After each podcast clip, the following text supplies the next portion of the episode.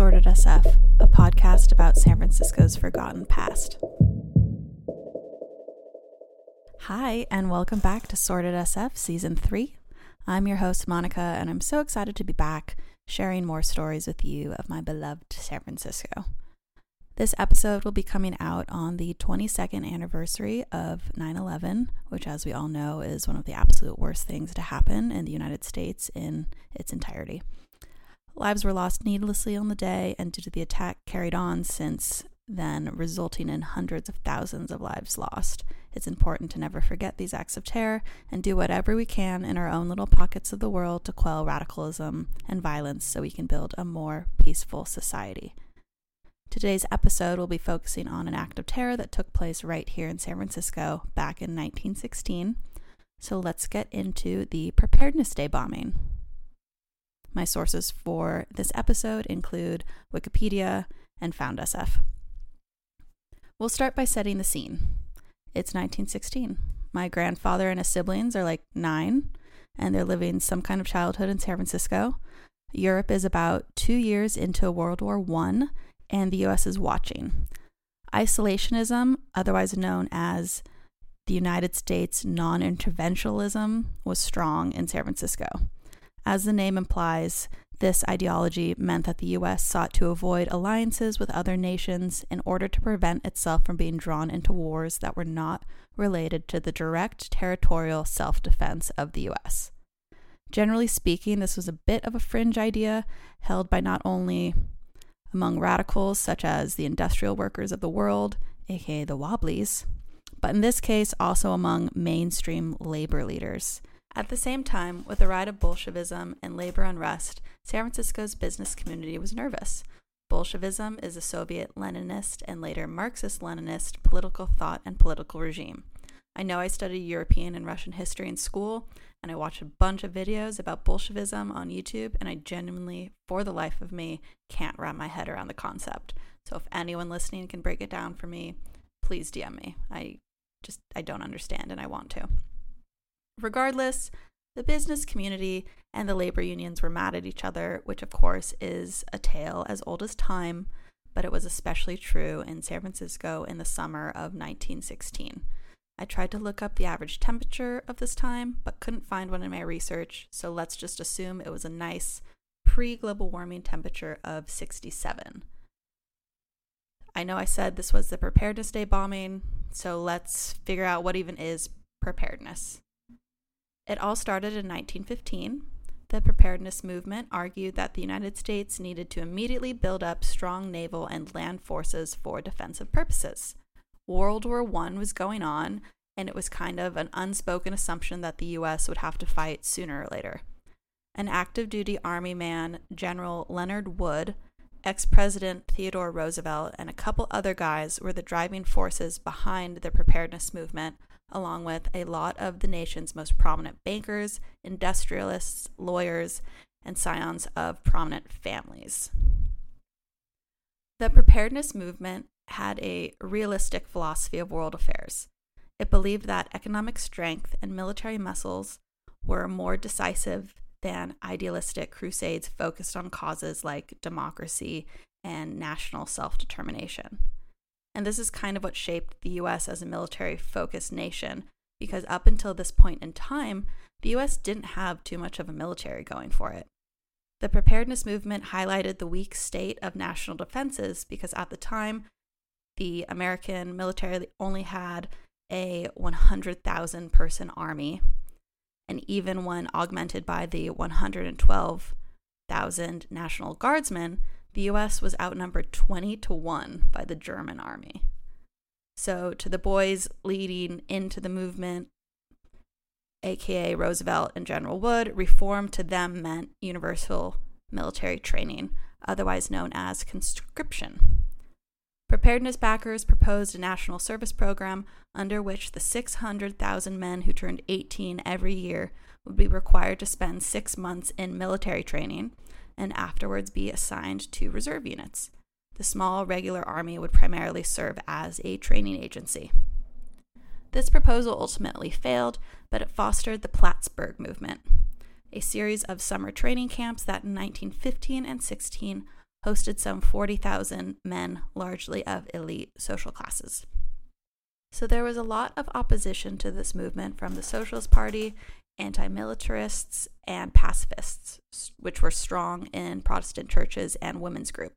Interestingly enough, another source of criticism of the preparedness movement was from America's enormous number of white ethnic immigrants and their descendants who didn't like the movement's demand for 100% Americanism, which does that sound familiar?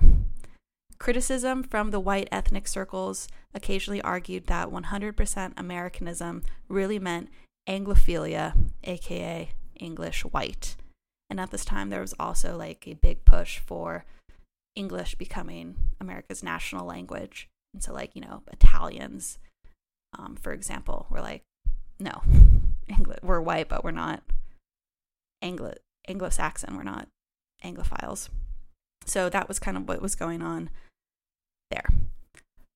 While defenders of the movement retorted that military service was an essential duty of citizenship, and that without commonality provided by such service, the nation would splinter into antagonistic ethnic groups, one spokesman promised that UMT, Universal Military Training, would become a real melting pot under which the fire is hot enough to fuse the elements into one common mass of Americanism. Furthermore, they promised the discipline and training would make for a better paid workforce. The hostility to military service was so strong at the time, it's difficult to imagine such a program winning, winning approval, and it didn't. But underscoring its commitment, the preparedness movement set up and funded its own summer training camps, where those 40,000 college alum became physically fit, learned to march and shoot, and ultimately provided um, a bunch of people qualified to be officers in the military. So, interestingly, as you might have picked up, and maybe it's not so interesting, the only folks who were deemed acceptable to go to these military training camps were college grads, who at this time obviously were generally the upper echelon of American society. Like, obviously, you know, only the super wealthy could really send their kids to college, and those were the only people allowed to prepare and go train. Suggestions by labor unions that talented working class youth be invited to go to these training camps were ignored. So, what happened was that the preparedness movement was distant not only from the working class, but also from the middle class leadership of most of small town America. The movement kind of shit on the already existing National Guard. Uh, the preparedness movement saw the National Guard as politicized, localized, poorly armed, ill trained, too inclined to idealistic crusading like it did against Spain in 1898, and too lacking in understanding of world affairs. However, the National Guard, on the other hand, was securely rooted in state and local politics with representation from a very broad cross section of American society. The National Guard was also one of the few institutions that, at least in some northern states, accepted African Americans on an equal footing with whites. So, the TLDR of this is that the US already had the National Guard out there training folks like they do today, but the preparedness movement thought that the National Guard wasn't doing enough and their mission wasn't like exactly nailing it on the head. Meanwhile, the Democratic Party and current President Woodrow Wilson saw the preparedness movement and its Republican leaders, Roosevelt, Root, and Wood, as a threat, as these men were all prospective Republican presidential candidates. More subtly, the Democrats were rooted in localism that appreciated the National Guard, and the voters were hostile to the rich and powerful in the first place. Working with the Democrats who controlled Congress, Wilson was able to sidetrack the preparedness forces. Army and Navy leaders were forced to testify before Congress that the effect that the nation's military was in excellent shape. To kind of appease the preparedness movement, though, in 1915, Wilson instructed the Army and Navy to formulate plans for expansion. In November, he asked for far less than the experts said was needed, seeking an army of 400,000 volunteers at a time when European armies were 10 times as large. But none of the president's cabinet was really interested in growing the military. And to add to that, again, the general American ideal of non interventionism. And so just nothing was getting done. The military was not going to expand. So, to recap what we know so far, Preparedness wasn't looked kindly upon by a lot of the folks in the US, especially in San Francisco, which was, as it is now, a land of extreme wealth disparity with a very solid and vocal working class. Hitting the working folks harder was the dawn of mechanization. So no longer did these laborers have control over like even our power grid, which they previously like manually were in charge of because now PG&E came in to play. So like their the labor unions power was already waning. Additionally, the unions became much more specialized instead of a general catch-all for all general laborers. But I guess that's progress.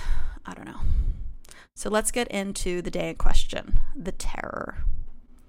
The huge Preparedness Day parade took place, and so the parades were held across the country to kind of just draw up interest and like, yeah, let's you know, build our military, go US. It's like a pride, like a you know, a Americanist pride parade. Like 4th of July. But for war. Um okay. So the parade took place Saturday, July 22nd, 1916. In the weeks leading up to the parade, an unsigned anti war pamphlet issued throughout the city read in part we are going to use a little direct action on the 22nd to show that militarism can't be forced on us and our children without a violent protest.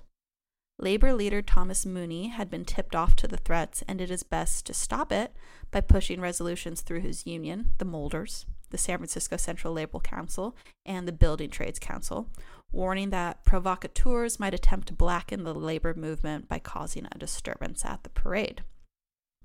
The parade was the largest ever held in the city. The 3.5 hour procession had 51,329 marchers, including 2,134 organizations and 52 bands. Military, civic, judicial, state, and municipal divisions marched and were followed by newspaper, telephone, telegraph, and streetcar unions. Many of the following divisions came from other cities of the San Francisco Bay Area.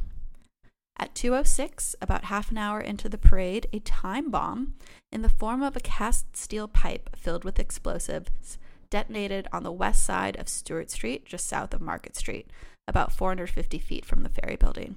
So it's that street when you're going down Market, you're facing the ferry building, and you have it's kind of like the end of Market, and then you cross over on the Embarcadero to like where the island is, the skate island, and like that's Embarcadero. So Steuart is just one up.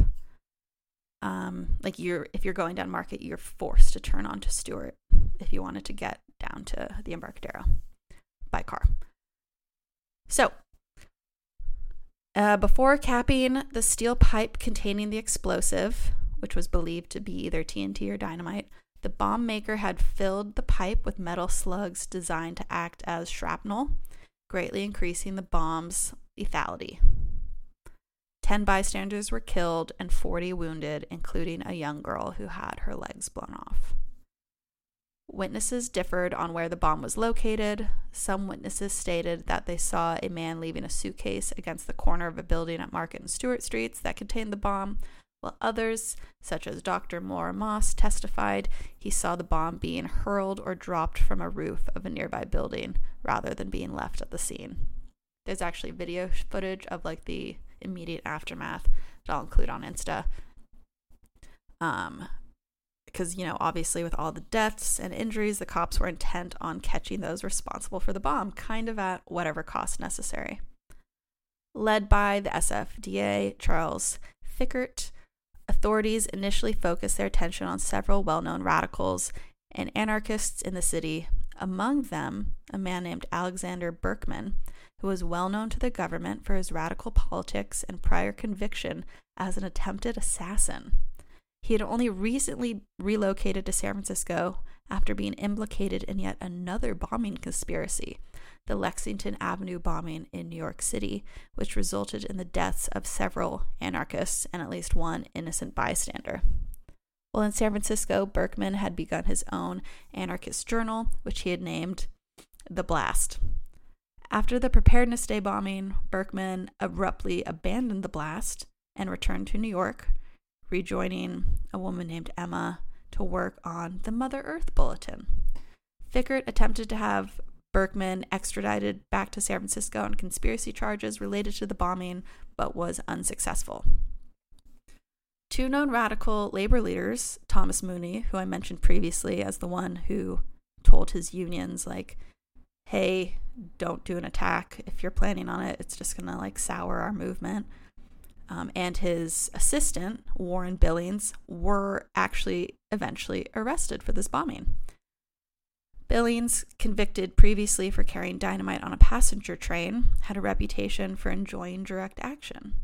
And Mooney, a military a militant socialist, had been arrested but never convicted for conspiring to dynamite power lines during the 1913 Pacific Gas and Electric Company strike.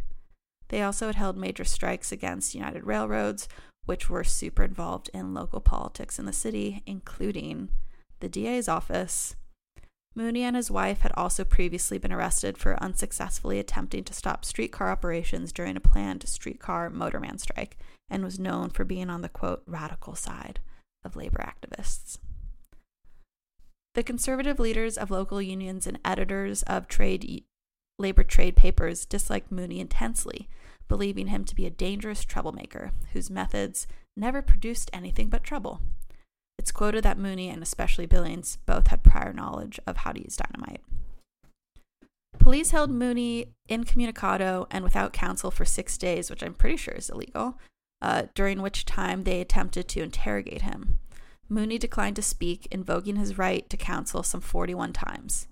At the grand jury proceedings, the suspects were still without counsel and were not permitted to shave or clean up before appearing before the grand jury the defendants refused to testify in protest of being have denied counsel.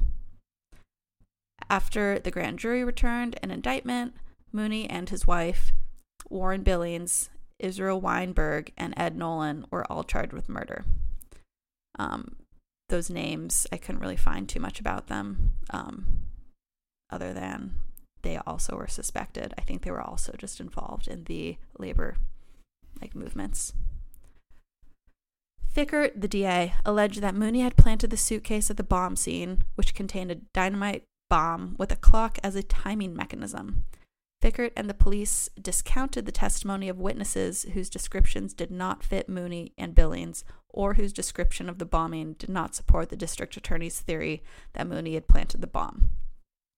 Mooney and Billings eventually retained a well known San Francisco criminal attorney, Maxwell McNutt, as their defense counsel.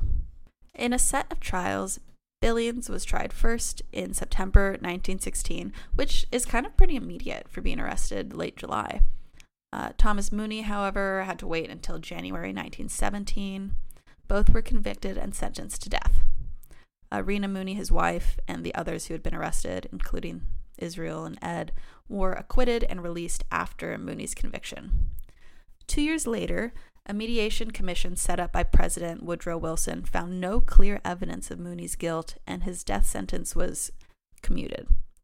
This was a huge deal, but it was far from over since, like, kind of what happened is he's not sentenced to death. They're just going to spend their entire lives in prison. Um, at San Quentin, the Mooney case and campaigns to free him became an international cause uh, for decades, with a substantial literature of publications demonstrating the falsity of the conviction. Evidence of perjury and false testimony at the trial became overwhelming because remember, like the tie, it was just so corrupt. Um, serious corruption in the DA's office.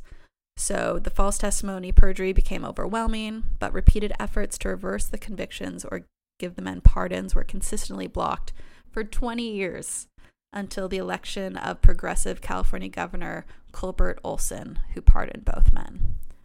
Although the identity of the bomber or bombers has never been precisely determined, it has been attributed by several historians to anarchists espousing directly espousing direct action or propaganda of the deed. In addition to the language of the unsigned July warning leaflet, the Preparedness Day parade had been organized by the Chamber of Commerce and the anti union conservative business establishment to inspire patriotism and support for the U.S. entry into war, a development that could hardly fail to infuriate all and any anarchists. Besides Mooney and Billings, several persons are thought to have been capable of carrying out such a violent act, all of them anarchists and advocates of direct action. Others consider the bombing to be an act of an agent provocateur. Post war research has led some historians to suspect involvement at some level in the bombing conspiracy by the anarchist Alexander Berkman, who I mentioned earlier as a suspect. He's the one who immediately fled his anarchist newspaper called The Blast um, and went right back to New York. However, whether he was involved in the conspiracy or not, it was almost not certainly him who constructed the actual bomb. He had no technical skills with explosives. So he could have been the ringleader, but he didn't actually make the bomb. Another suspect group included the Galleanists, radical anarchist followers of Luigi Galleani, particularly the elusive Mario Buda.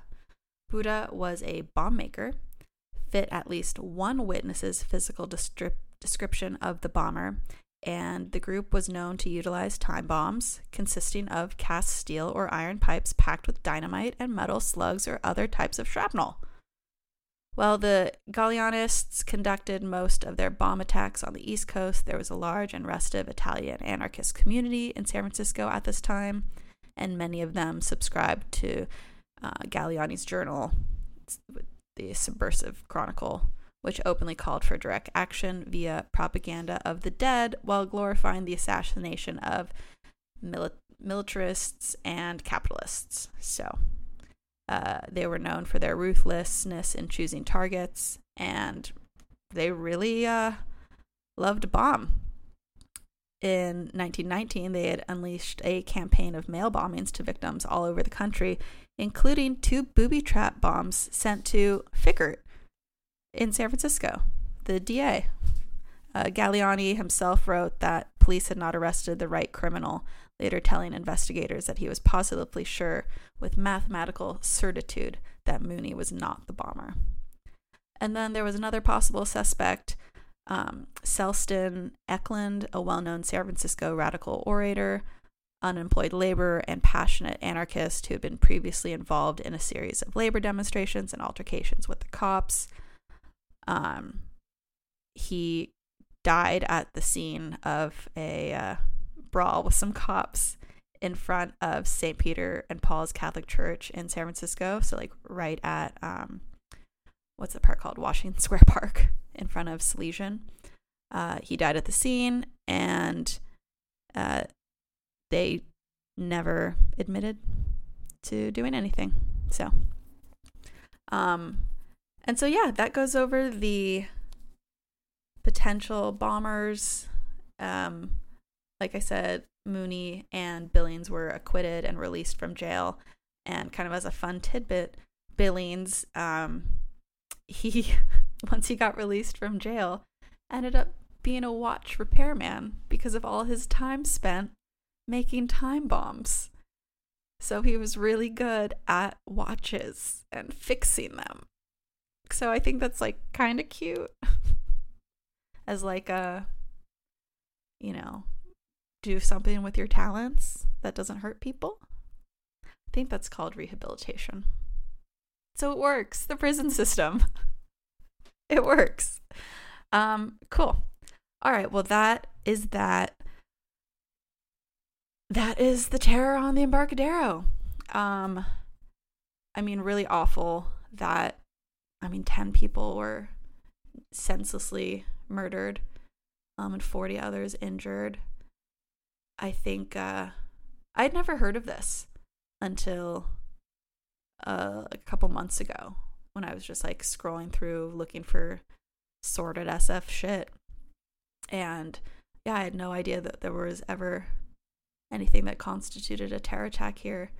And I think it's I think it speaks honestly a lot to the people of San Francisco, which, like I mentioned before, has always been such a place for the working class as well as the ultra wealthy. Um, I think more so than a lot of other cities, just because, you know, we have the gold and the railroads, like we're all kind of based out of San Francisco.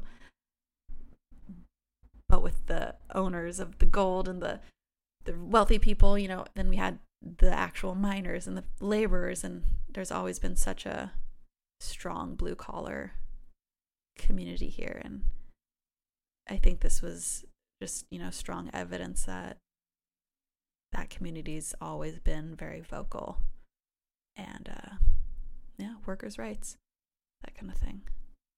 All right, yeah. So that's uh episode 1. Um I hope everyone has a wonderful week. I will be back next week with another episode cuz we are in season 3 now and you're going to get notifications of new podcasts every week and I'm going to continue to chat at you for months to come. Um yeah, thanks.